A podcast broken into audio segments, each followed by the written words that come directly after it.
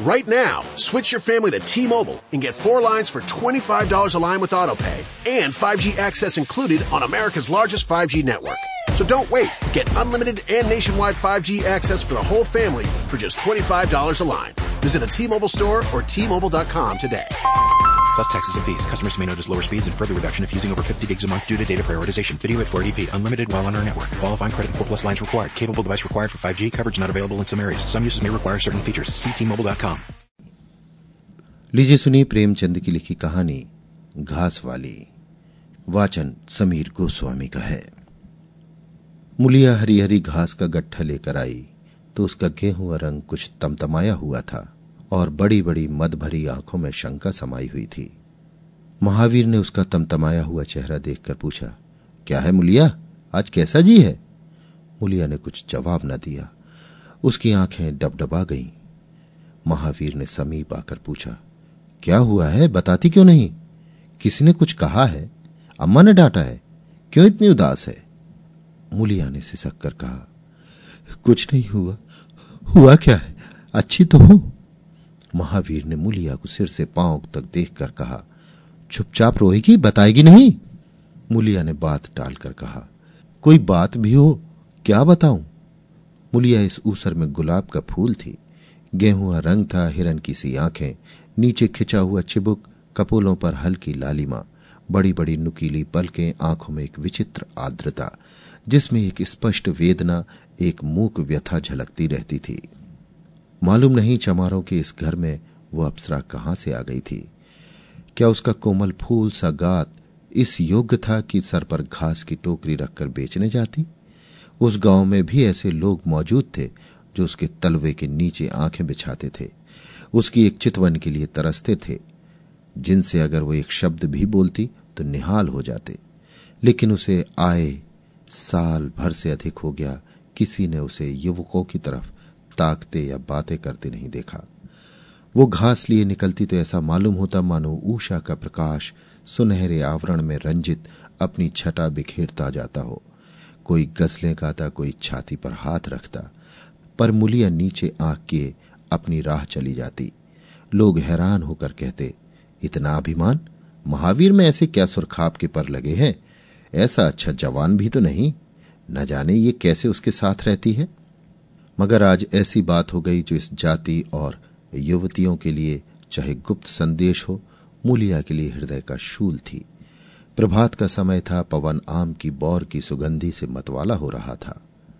आकाश पृथ्वी पर सोने की वर्षा कर रहा था।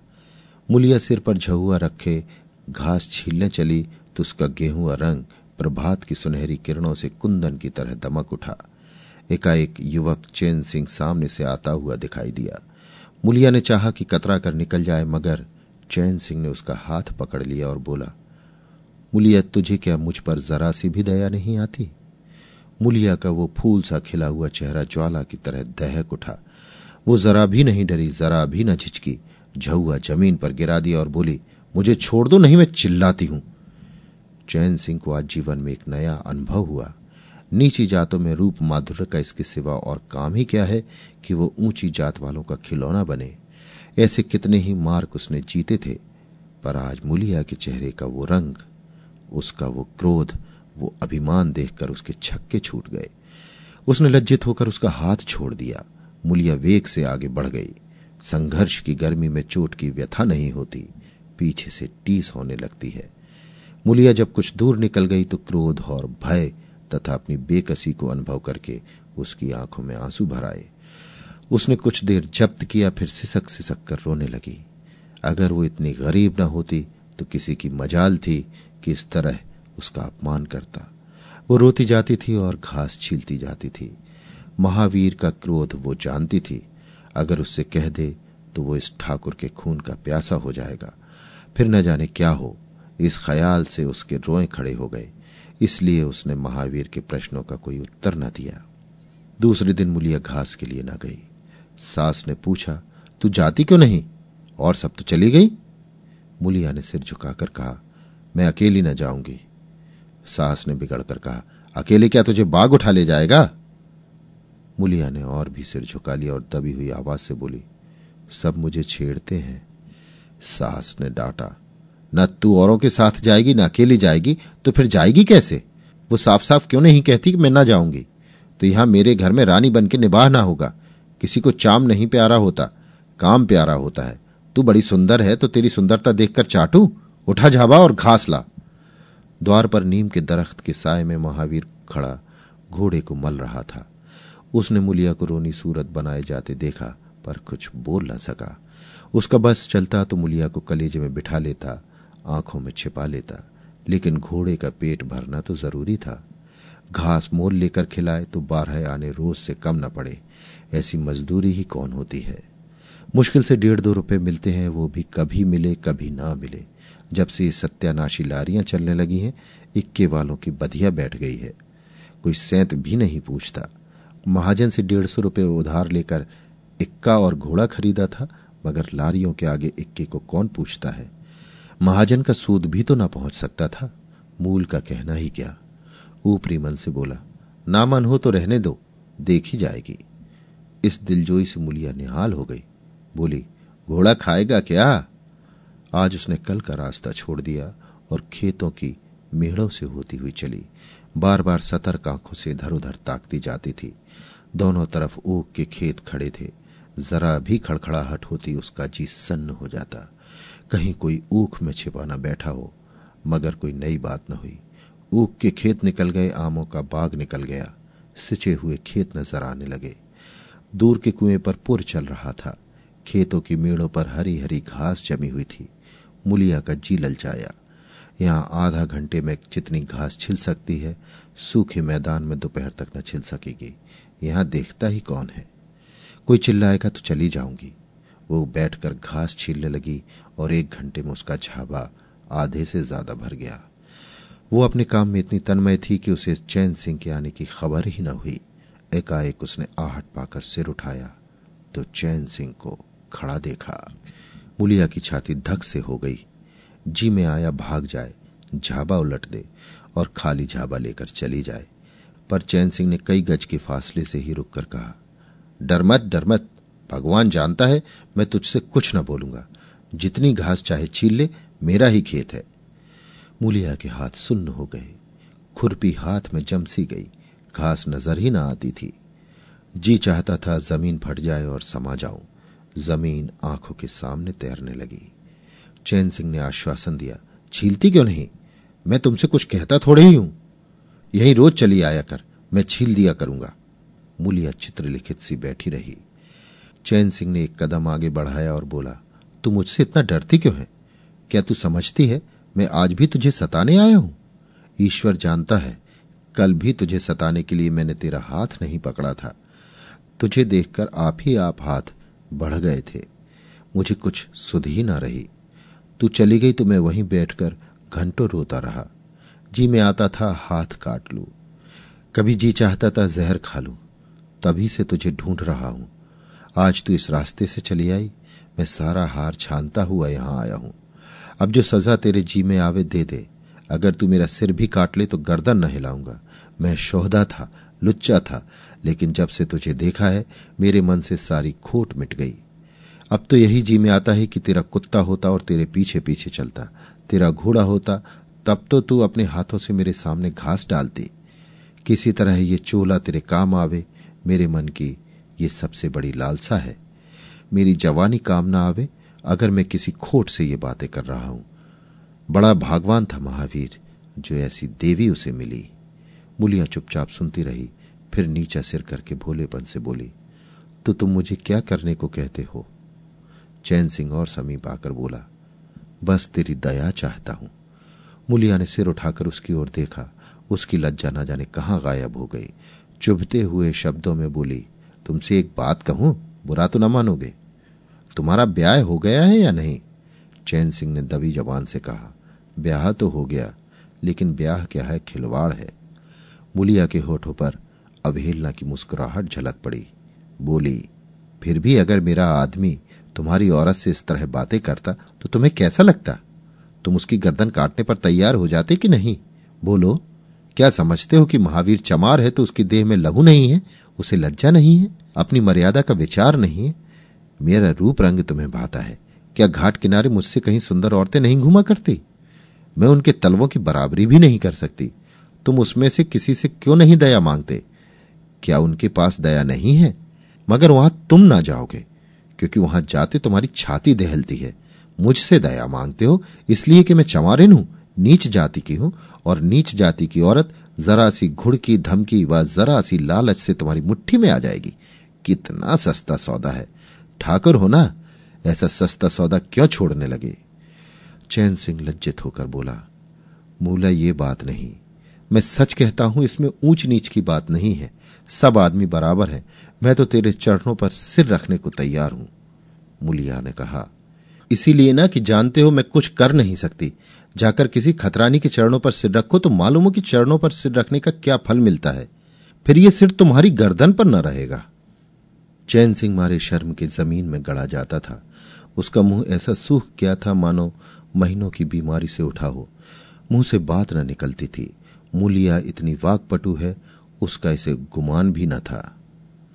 मुलिया फिर बोली, मैं भी रोज बाज़ार जाती हूँ।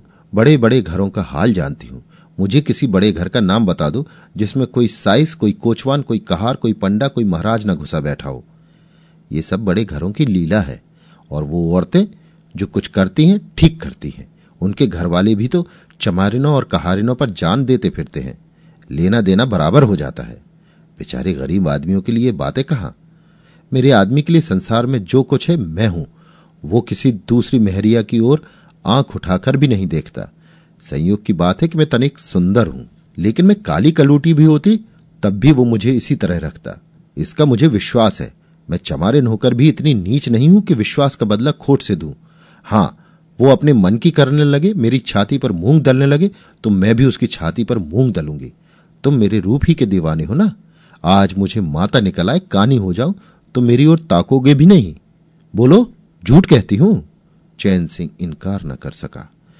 मुलिया ने उसी गर्व से भरे स्वर में कहा, लेकिन मेरी एक नहीं, दोनों आँखें फूट जाए। तब भी वो मुझे इसी तरह रखेगा, मुझे उठावेगा, बिठावेगा, खिलावेगा। तुम चाहते हो मैं से आदमी के साथ कपट करूँ? जाओ, अब मुझे कभी न छेड़ना, नहीं अच्छा ना होगा।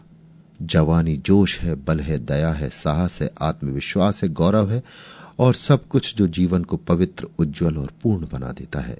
जवानी का नशा घमंड है, निर्दयता है, स्वार्थ है शेखी है, विषय वासना है, कटता है, और वो सब कुछ जो जीवन को पशुता, विकार और पतन की ओर ले जाता है। चैन सिंह पर जवानी का नशा था। मुलिया के शीतल छीटों ने नशा उतार दिया। जैसे उबलती हुई चाशनी में पानी के छींटे पड़ जाने से फ़ैन मिट जाता है, मैल निकल आता है और निर्मल, शुद्ध रस निकल आता है। जवानी का नशा जाता रहा, केवल जवानी रह गई।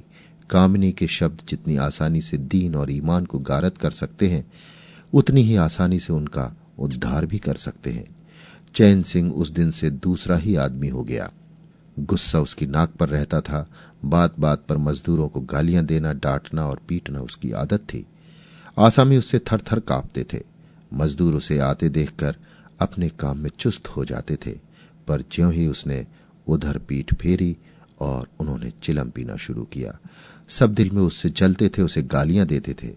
मगर उस दिन से चैन सिंह इतना दयालु, इतना गंभीर, इतना सहनशील हो गया कि लोगों को आश्चर्य होता था। कई दिन गुजर गए थे, एक दिन संध्या समय चैन सिंह खेत देखने गया। पुर चल रहा था। उसने देखा कि एक जगह नाली टूट गई है और सारा पानी बहा चला जाता है। क्यारियों में पानी बिल्कुल नहीं पहुँचता, मगर क्यारी बनाने वाली बुढ़िया चुपचाप बैठी है। उसे इसकी जरा भी फ़िक्र नहीं है कि पानी क्यों नहीं आता। पहले ये दशा देखकर चैन सिंह आपे से बाहर हो जाता। उस औरत की उस दिन की मजूरी काट लेता और पुर चलाने वालों को घुड़कियाँ जमाता। पर आज उसे क्रोध नहीं आया। उसने मिट्टी लेकर नाली बाँध दी और खेत में जाकर बुढ़िया से बोला, तू यहाँ बैठी है और पानी सब बहा जा रहा है? बुढ़िया घबरा कर बोली, अभी खुल गई होगी राजा, मैं अभी जाकर बंद किए देती हूँ। ये कहती हुई वो थर थर कांपने लगी। चैन सिंह ने उसकी दिलजोई करते हुए कहा, भाग मत भाग मत, मैंने नाली बंद कर दी। बुढ़ऊ कई दिन से नहीं दिखाई दिए। कहीं काम पर जाते हैं कि नहीं? बुढ़िया गदगद होकर बोली आजकल तो खाली ही बैठे हैं भैया, कहीं काम नहीं लगता। चैन सिंह ने नम्र भाव से कहा तो हमारे यहाँ लगा दे, थोड़ा सा सन रखा है, उसे काट दे। ये कहता हुआ वो कुएँ की ओर चला। यहाँ चार पुर चल रहे थे, पर इस वक्त दो हकवे बेर खाने गए थे। चैन सिंह को देखते ही मजूरों के होश उड़ गए। ठाकुर ने पूछा, दो आदमी कहाँ गए तो क्या जवाब देंगे? सब के सब डांटे जाएँगे। बेचारे दिल में सहमे जा रहे थे। चैन सिंह ने पूछा वो दोनों कहाँ चले गए? किसी के मुँह से आवाज़ न निकली। सहसा सामने से मजूर धोती के कोने में बेर भरे आते दिखाई दिए। खुश खुश बात करते चले आ रहे थे। चैन सिंह पर निगाह पड़ी तो दोनों के प्राण सूख गए। पाँव मन मन भर के हो गए। अब न आते बनता न चाहते दोनों समझ गए कि आज डांट पड़ी। शायद मजूरी भी कट जाए। चाल धीमी पड़ गई। इतने में चैन सिंह ने पुकारा, बढ़ाओ बढ़ाओ। कैसे बेर हैं? लाओ जरा मुझे भी तो दो। मेरे ही पेड़ के है ना? दोनों और भी सहम गए। आज ठाकुर जीता न छोड़ेगा। कैसा मिठा मिठा कर बोल रहा है। उतना ही भिगो भिगो कर लगाएगा। बेचारे और भी सिकुड़ गए। चैन सिंह ने फिर कहा, जल्दी से आओ जी। पक्की पक्की सब मैं लूँगा। जरा एक आदमी लपक कर घर से थोड़ा सा नमक तो ले लो। और बाकी दोनों मजूरे से बोला, तुम भी दोनों आ जाओ। उस पेड़ के बेर मीठे होते हैं। बेर खा ले। काम तो करना ही है। अब दोनों भगोड़ों को कुछ ढांढस हुआ। सभी ने जाकर सब बेर चैन सिंह के आगे डाल दिए और पक्के पक्के छाट कर उसे देने लगे। एक आदमी नमक लाने दौड़ा। आधा घंटे तक चारों पुर बंद रहे। जब सब बेर उड़ गए और ठाकुर चलने लगे तो दोनों अपराधियों ने हाथ जोड़कर कहा, भैया जी, आज जान बक्सी हो जाए। बड़ी भूख लगी थी, नहीं तो कभी न जाते। चैन सिंह ने नम्रता से कहा तो इसमें बुराई क्या हुई? मैंने भी तो बेर खाए। एक आधा घंटे का हरज हुआ यही ना। तुम चाहोगे तो घंटे भर का काम आधे घंटे में कर दोगे। ना चाहोगे दिन भर में भी घंटे भर का काम ना होगा। चैन सिंह चला गया तो चारों बातें करने लगे। एक ने कहा, मालिक इस तरह रहे तो काम करने में जी लगता है। ये नहीं कि हरदम छाती पर सवार। दूसरे ने कहा, मैंने तो समझा आज कच्चा ही खा जाएँगे। तीसरा बोला, कई दिन से देखता हूँ, मिजाज नरम हो गया है। चौथे ने कहा साँझ को पूरी मजूरी मिले तो कहना। पहला फिर बोला, तुम तो गोबर गणेश, आदमी का रुख नहीं पहचानते? दूसरे ने कहा, अब खूब दिल लगाकर काम करेंगे। तीसरा बोला, और क्या, जब उन्होंने हमारे ऊपर छोड़ दिया तो हमारा भी धर्म है, कोई कसर न छोड़े। चौथा बोला, मुझे तो भैया ठाकुर पर अब भी विश्वास नहीं आता। एक दिन चैन सिंह को किसी काम से कचहरी जाना था, पाँच मील का सफ़र था। यो तो वो बराबर अपने घोड़े पर जाया करता था। पर आज धूप बड़ी तेज हो रही थी। सोचा इक्के पर चला जाऊँ। महावीर को कहला भेजा, मुझे लेते जाना। कोई नौ बजे महावीर ने पुकारा। चैन सिंह तैयार बैठा था। चटपट इक्के पर बैठ गया।